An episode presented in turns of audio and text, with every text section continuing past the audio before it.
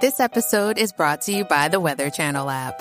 Did you know the app can help you forecast more than just the weather? With allergy tracking and flu risk mapping. So you know when to stay inside and load up on podcast. As well as air quality and UV indexing. So you know when to get outside, load up on sunscreen and podcast. Forecast more of what you love with the Weather Channel app. Hello, everybody, and welcome to Care Talk. My name is Laura Packard, and I'm the founder of Healthcare Voices. Uh, we're organizing adults with serious medical conditions, but I have a personal relationship to the American healthcare system because I'm also a cancer survivor. And I went through procedures that were denied by insurance, fighting surprise medical bills, and more. And in this show, the experts answer your questions so that you can get help with your health insurance and healthcare questions. Our special guest today is author Jonathan Cohn, who wrote this book, The 10 Year War About the History of the Affordable Care Act, otherwise known as Obamacare. And he'll be on later on the show today. But first, we are answering your healthcare and health insurance questions. Our first question is from Susan, who wants to know Is it worth keeping my Humana account if drugs will have a yearly top price per year? So, if you have prescription drug coverage through the Medicare Part D prescription drug benefit, you will have an out of pocket cap for all covered prescription drugs of $2,000 beginning in the year 2025. You'll need to have Part D coverage in order to benefit from that cap, whether you're enrolled in traditional Medicare or a Medicare Advantage plan. Our next question is from Jackie, who wants to know how do you approach a doctor regarding accessing their care? Uh, perhaps if you are having problems affording uh, paying for services. And to answer that question, welcome Aleka from Health Sherpa. Thanks, Laura. Um, it's a good question. Uh, one thing I would just note um, if you know unclear from the what this caller has said you know whether they have insurance coverage or not if you do have insurance coverage and you are looking to see a particular provider it is always a good idea to actually reach out to their office beforehand to confirm that they take your insurance. The directors that directories that insurance companies put out are often quite out of date. Um, and if you don't sort of do that initial check, um, you might be on the hook, even if they say in the directory that that person. Um, that said, if you don't have insurance, um, it's always worth reaching out to their office as well and seeing if they offer some kind of cash pay option, um, maybe with uh, sort of a, a payment plan uh, that might still allow you. Thanks, Aleka. And our next question is uh, What should you do if you can't afford your Medicare premiums? So, depending on your income and assets, you might be eligible for Medicaid or a Medicare savings program that picks up the cost of your Medicare Part B premium. The Medicare Savings Program is administered through your state Medicaid program. If you're eligible for a Medicare savings program, you'll also automatically qualify for the Extra Help program, which helps pay most of your Medicare prescription drug Part D plan costs. In some states, you qualify for the MSP program based on your income alone. So if you don't qualify for Medicaid because of excess resources, you could still qualify for one of the three Medicare savings programs all of which pay the Medicare Part B premium. In most states, you will qualify for coverage of your Part B premium if your income is at or below uh, $1,660 a month or 2239 for couples, and your savings are at or below $9,000 uh, or so for a single and 13,630 for a couple. And qualified Medicare beneficiary, QMB, pays for Medicare Part A premiums for people who don't have enough work history to qualify for free Part A's. QMB also pays the Part B premium, deductibles, and coinsurances. Medicaid eligible people who qualify for QMB cannot be charged for Medicare copays. And there's also the Specified Low Income Beneficiary Program, which pays a Medicare Part B premium for you, and the QI Qualifying Individual, uh, which pays the Medicare Part B premium. So there are a lot of possible programs for you, and you should probably start by contacting your state Medicaid office to figure out what you qualify for and how you can get help. Our next question is from Nuno, who wants to know people on SSI and SSDI should qualify for Medicaid, but only people on SSI qualify. They keep lowering the income requirement so that people on SSDI don't qualify. So, Aleka, can you explain what SSI and SSDI are and what could be going on? Happy to. And while I'm not familiar with the income changes that specifically were mentioned, I'm happy to speak to the programs a little more generally and how they intersect with health coverage. Um, so, again, SSDI, SSI sound very similar, but are two very different um, or two different programs.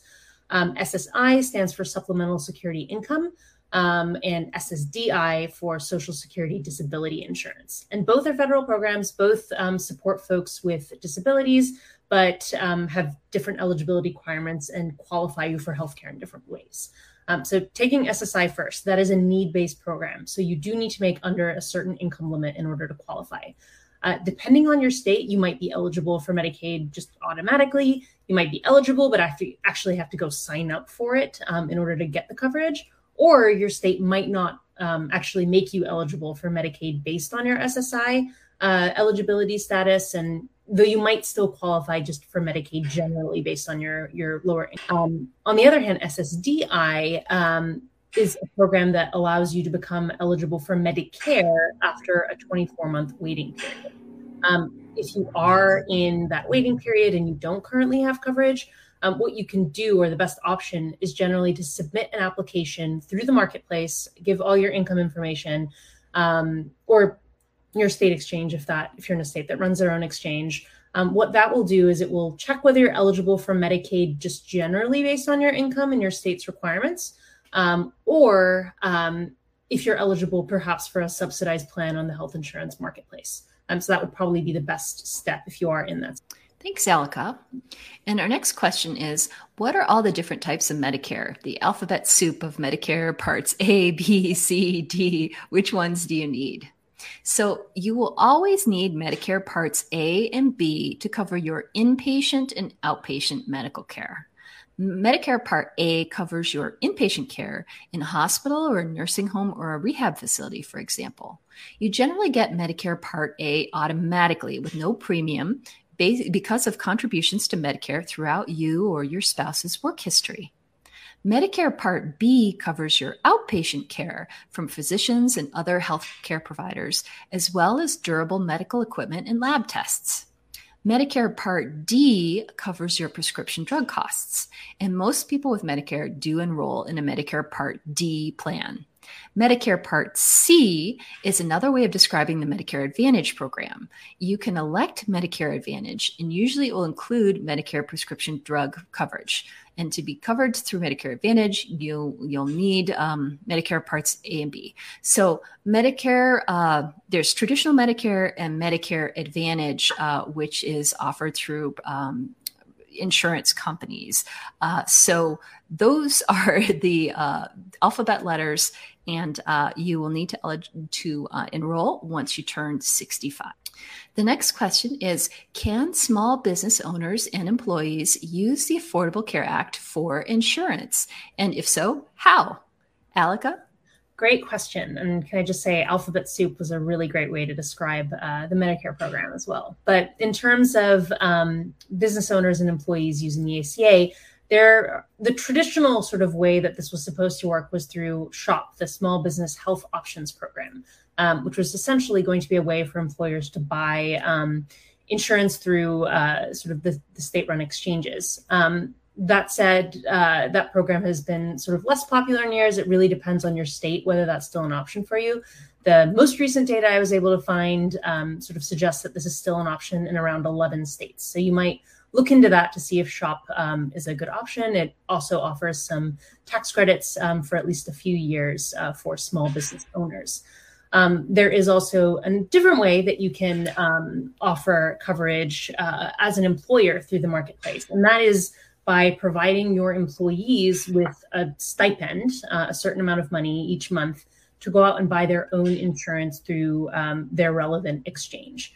Um, now that uh, there are sort of two main programs that allow you to do that. Um, the first one is the QSE Qualified Small, Small Employer Health Reimbursement Account, um, generally sort of pronounced QSEHRA.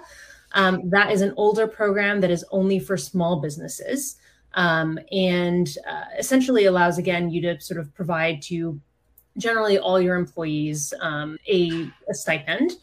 Um, that program does allow you, for example, if you would have qualified for tax credits, just generally, you can take kind of less of the QSEHRA and more of the, you know, there's some coordination that goes on there. Um, the other program is called an individual coverage health reimbursement account um, uh, arrangement, and that or or ICHRA, and that's a bit of a newer program. It's eh, you're able to use that for an employer of any size, um, and it's a little bit different. Um, for example, uh, you can actually elect to offer a QSEHRA, an ICHRA, the second type of program, only to certain groups of employees, certain classes of employees. So, for example, you could say all my full-time employees will get a small business or a business uh, regular employer insurance plan plan but my part-time employees i'm going to offer them this kind of stipend so there are a little bit of, uh, a few differences between the two programs whether one makes a,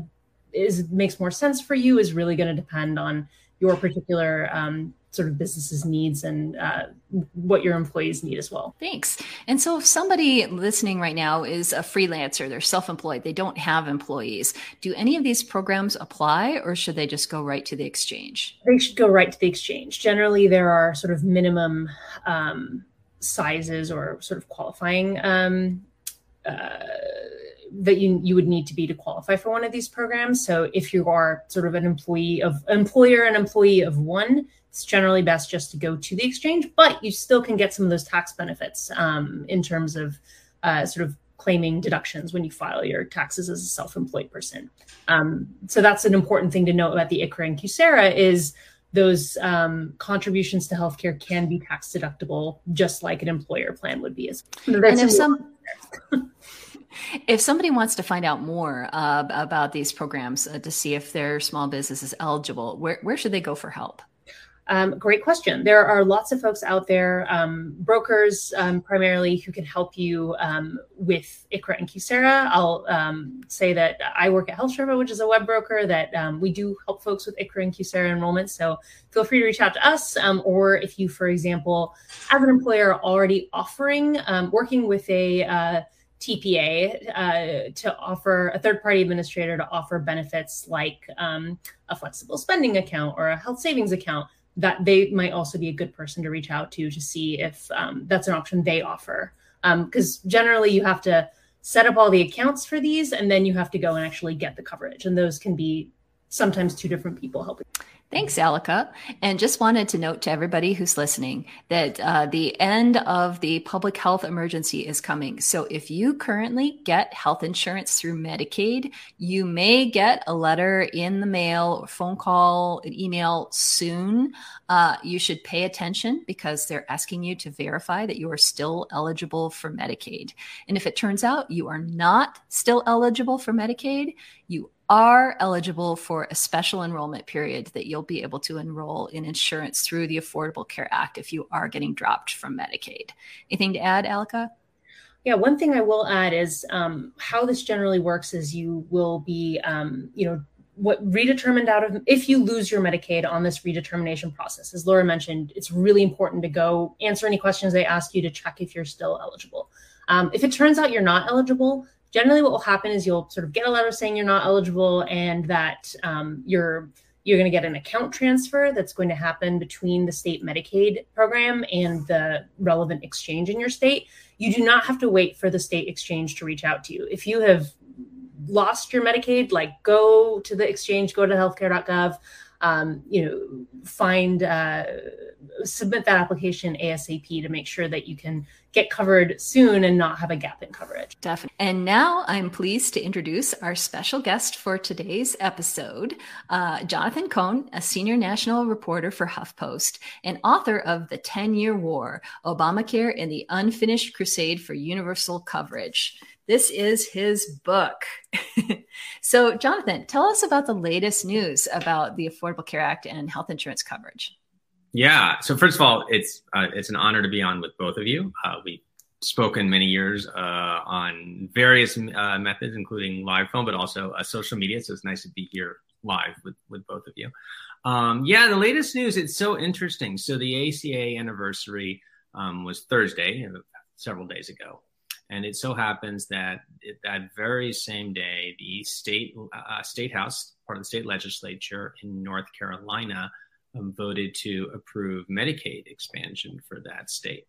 Um, and you know, this it is the same bill that the Senate had, the state Senate had approved uh, previously, and it went to the governor, who literally just signed it, I think, 20 minutes ago. As um, and it's quite a milestone. Um, you know, the story of um, the the story of how Medicaid expansion came to North Carolina in a lot of ways is a sort of parable about the politics of the Affordable Care Act in general. I mean, I'm sure most of your viewers know, but just to review, the original idea of the Affordable Care Act, you know, is trying to get to universal coverage or as close as possible using this sort of multi-pronged approach, very much designed, you know, not as anybody's ideal system, but you know, what can we get through Congress? And and, and a lot of that was informed by the sense of well, let's build on what we have. And we, have this Medicaid program already serves Americans. States already run it. People are familiar with it. So the idea was to expand Medicaid to cover everybody living below or just above. And then for other people who made more money, there'd be the exchanges, they'd get private insurance or from their employers. But to kind of take care of the sort of lower portions of the population, there would be Medicaid for everybody. And it was supposed to be automatic, more or less. Every state was going to expand it. Um, uh, when the Supreme Court heard its first of the big cases, and really the most significant of the cases challenging the Affordable Care Act, this was 2012. This was the case about the mandate. And people remember this was the case, and there was all this back and forth, and everybody thought the, the Affordable Care Act was going to get thrown out by the court. And John Roberts ended up upholding the mandate, joining the four liberals. And, and for people who were champions of the Affordable Care Act, this was I mean, I remember it was it was a big day. People were very excited. There was a lot of celebration. There was a second part to that decision that didn't get a lot of attention on that day. But the second part was Roberts uh, in a sort of, in, and it was actually a seven-member majority. Two of the Democrat Democratic appointees joined him and the conservatives in what may have been a deal behind the scenes um, to say that hey, this Medicaid expansion, this expansion of Medicaid is the way it's structured. Basically, states don't really have a choice about whether to implement, and that's not fair. So we're going to make this effectively op. States can decide: do we want to expand Medicaid to cover everybody? You know, at below or just above the poverty line? Or do we want to stick with the way we've had it before, which in many states, especially some of the more conservative states, um, the Medicaid historically has been much stingier. It's been limited to, to certain groups of people at much lower incomes. Um, and so there are large numbers of people who are, you know, they're working part time jobs, they're working low paying jobs, um, but they can't find insurance. And so they're uninsured. Um, when this happened, the assumption from a lot of people was, well, it really isn't going to make that big a difference, this court case, because, you know, the way the Medicaid expansion is structured, um, the federal government is picking up almost all the cost. And for a state, it's really, by the numbers, looks like a pretty good deal. The money coming in, um, uh, it, it, goes right into your health sector and then spreads out to the economy. Plus, you know, you're getting insurance to a large number of people. And the feeling was, uh, even though states had to come up with a little bit of the money on their own, most of them would really come out ahead by any reasonable measure, and they'd all do it anyway. Well, of course, that didn't happen. You know, the politics of the ACA were so toxic at that point uh, that uh, in you know you're sort of predictably liberal blue states, California, Maryland, Connecticut, one or two outliers like Kentucky, where you had a uh, Democratic governor who was very uh, committed to this. They expanded Medicaid, but almost nobody else did. Over the years, that has started to change. Um, we've seen some states where you had kind of more business minded Republican governors get their legislatures to go along. Um, I live in Michigan, and that was the story here. Um, you more recently, we've had a bunch of states um, where uh, the Republican legislatures, Republican governors would not expand Medicaid. So there have been voter initiatives. People have basically gone around the legislature to the public and gotten these approved.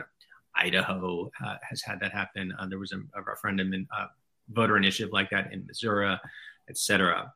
Um, the feeling was that we kind of hit kind of limiting, uh, diminishing returns on that as well, because there aren't that many of the holdout states. There were about a dozen to start the year um, where you could do an initiative. And, and really, you were down to a kind of hardcore of states with a lot of uh, very powerful Republicans in charge of either the legislature or they were governor or both, and they just would not hear about Medicaid expansion. And that had always been the story in North Carolina, where the legislature and for a while the, the governor who did expansion. And, you know, they, they, they, they made several policy arguments about it. They said, look, yes, the federal government's picking up the cost now, but we think they may not keep it up. They may pull that money back. Um, they thought we don't like Medicaid; it's a broken program. Why we add more people to it? And you know, there was a general aversion to sort of it sounded like welfare to them. They thought they were going to some dependency. What's interesting is that um, a Democratic governor got elected in 2016, Roy Cooper. This was his top priority, and he kept at it. Uh, advocacy grassroots groups really kept campaigning on and they kept a lot of storytelling. I think that was actually potentially very important and sort of bringing people to the Capitol or getting them on the news to say, these are the people who don't have health insurance. You know, they're farmers, they're people who are working two jobs and they don't have health care. Um, you know, North Carolina has a lot of rural hospitals. They were struggling. The Medicaid expansion would help them. Uh, and eventually, uh, over time, there was a sort of softening. A few, a handful of uh, Republican uh, leaders in the legislature embraced it. And then about two years ago, maybe it was a year and a half at this point, uh, two years, two and a half years. Um, uh, Phil Berger, who's a state senator, really the most powerful man in Raleigh, according to uh, you know uh, one of the papers down there, just a, a real force, a longtime opponent of Medicaid expansion. He turned around and embraced it, and since then they've been negotiating, and, and that's how they finally got to a deal. You know, there were all kinds of machinations behind the scenes, and the hospitals agreed to an assessment, although they're going to make lots of money back, so money, and there was fights over things like uh, what's called certificate of need, you know, requirements, which limit who can open a hospital. But you know, I think it was a result of all those things I just described. So the advocacy, the leadership by by Governor Cooper, and then eventually some members of the Republican legislature.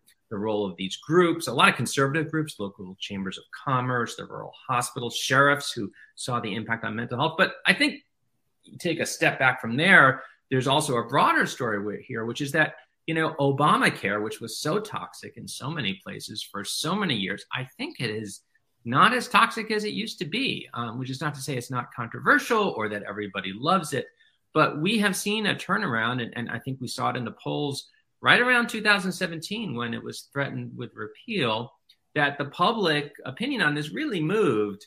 Again, not because it's perfect, not because it's what everybody wants it to be, not that conservatives are happy with it, but it's part of the landscape now and the parts that you know the protections for pre-existing conditions this coverage for medicaid has gotten a lot of acceptance and as the kind of temperature has dropped on this specific issue i think it's become easier for republican lawmakers who maybe before weren't even willing to look at the merits because it was so politicized i think now they do look at the merits and the the calculus that people imagined after that supreme court case is taking place and they're saying ah i don't really now, a lot of these Republicans, they're market oriented, they're conservatives, they don't like big government, but you know, I've got a rural hospital in my district. This is money into my district. I do have a lot of people who don't have health insurance. I don't have a better alternative for them right now. Sure, I'll vote for this. And I think that's how that's happened. And in some ways, that's how the politics, I think, of the ACA you know have really changed. Mm-hmm.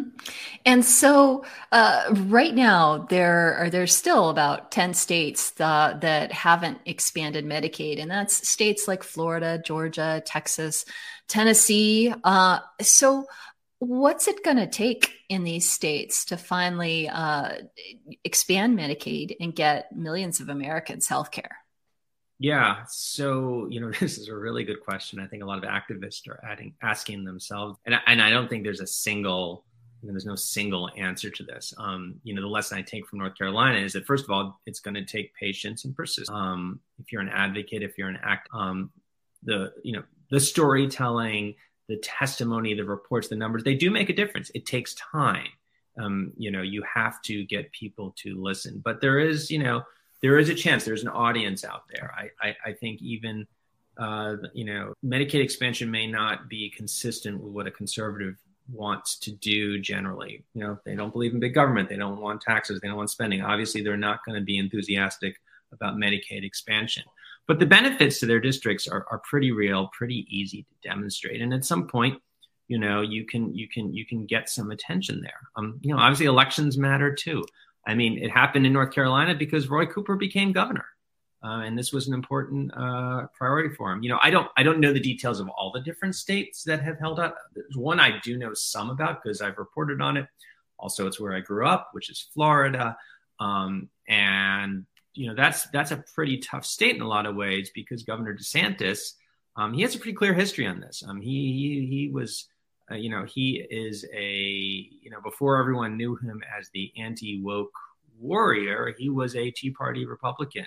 Um, you know, very much uh, opposed to any expansions of government health insurance. And and I will tell you, I did a story about him a few weeks and months ago, I guess at this point, um, I was actually focusing a lot on the part of the story was looking at this sort of what's going to happen with the, the ending of the public health emergency and how states planning for that. And Florida was was among the states that was lagging, um, and people that were very very nervous about what his administration. And he really, you know, he is not, as far as I know, I did a lot of research into his position. He has not changed his position on Medicaid expansion. He's opposed it. He opposes it.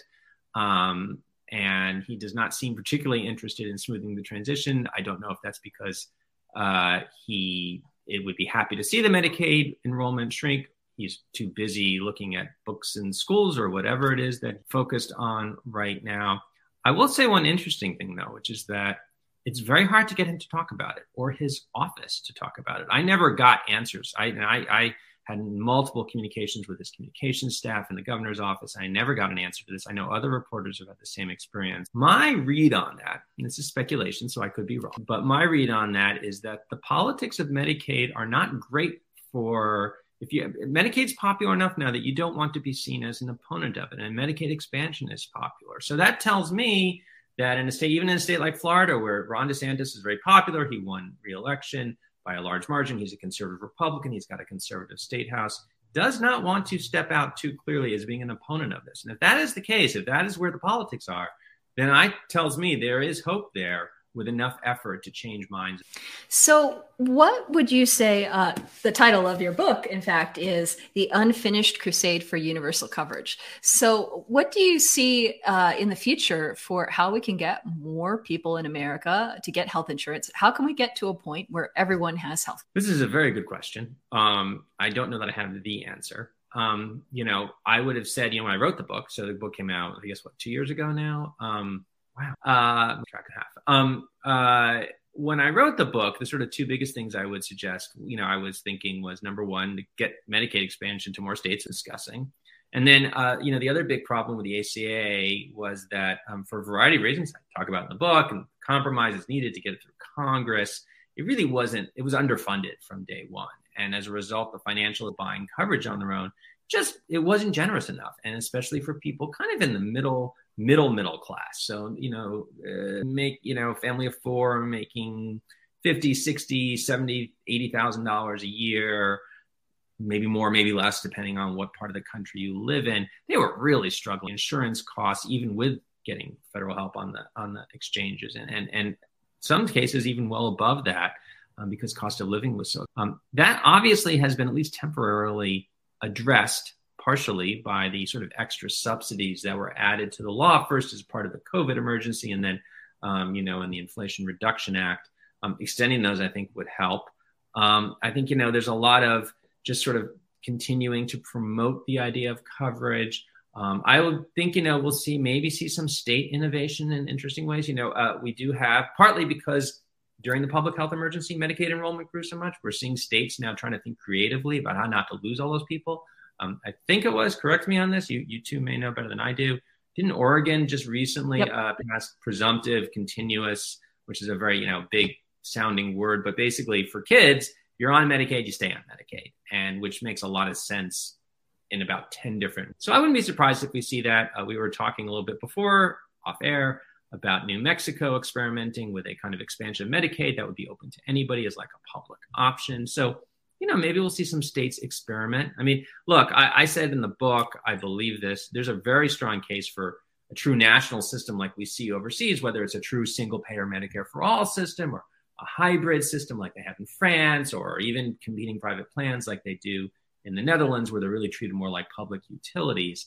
Um, getting to that, I think, you know, that would be that's how I think you need to get to that to get to truly universal coverage, just because every you know you get you get you're born you get coverage you know you immigrate into the country for however many years you get coverage and you're in the system you never leave it we're pretty far away from that because we have this patchwork system, and and I don't know what it will take to get to that kind of system. I, you know, I think probably the path there at some point is somebody's going to come up with an automatic enrollment for children and they'll just age and you know I, and and then they age and they they stay with their insurance and then eventually they age you know that kind of works through the generations and everyone's got covered but that's like a it's like a hundred year process. So i don't know if that's really encouraging to people who want well that'll be your next book the hundred year war for there you go. There you go. The title it writes itself right well, thank you for joining us. Thank you, everybody, for listening. Uh, please keep calling and texting in your questions, and we'll answer them in future episodes.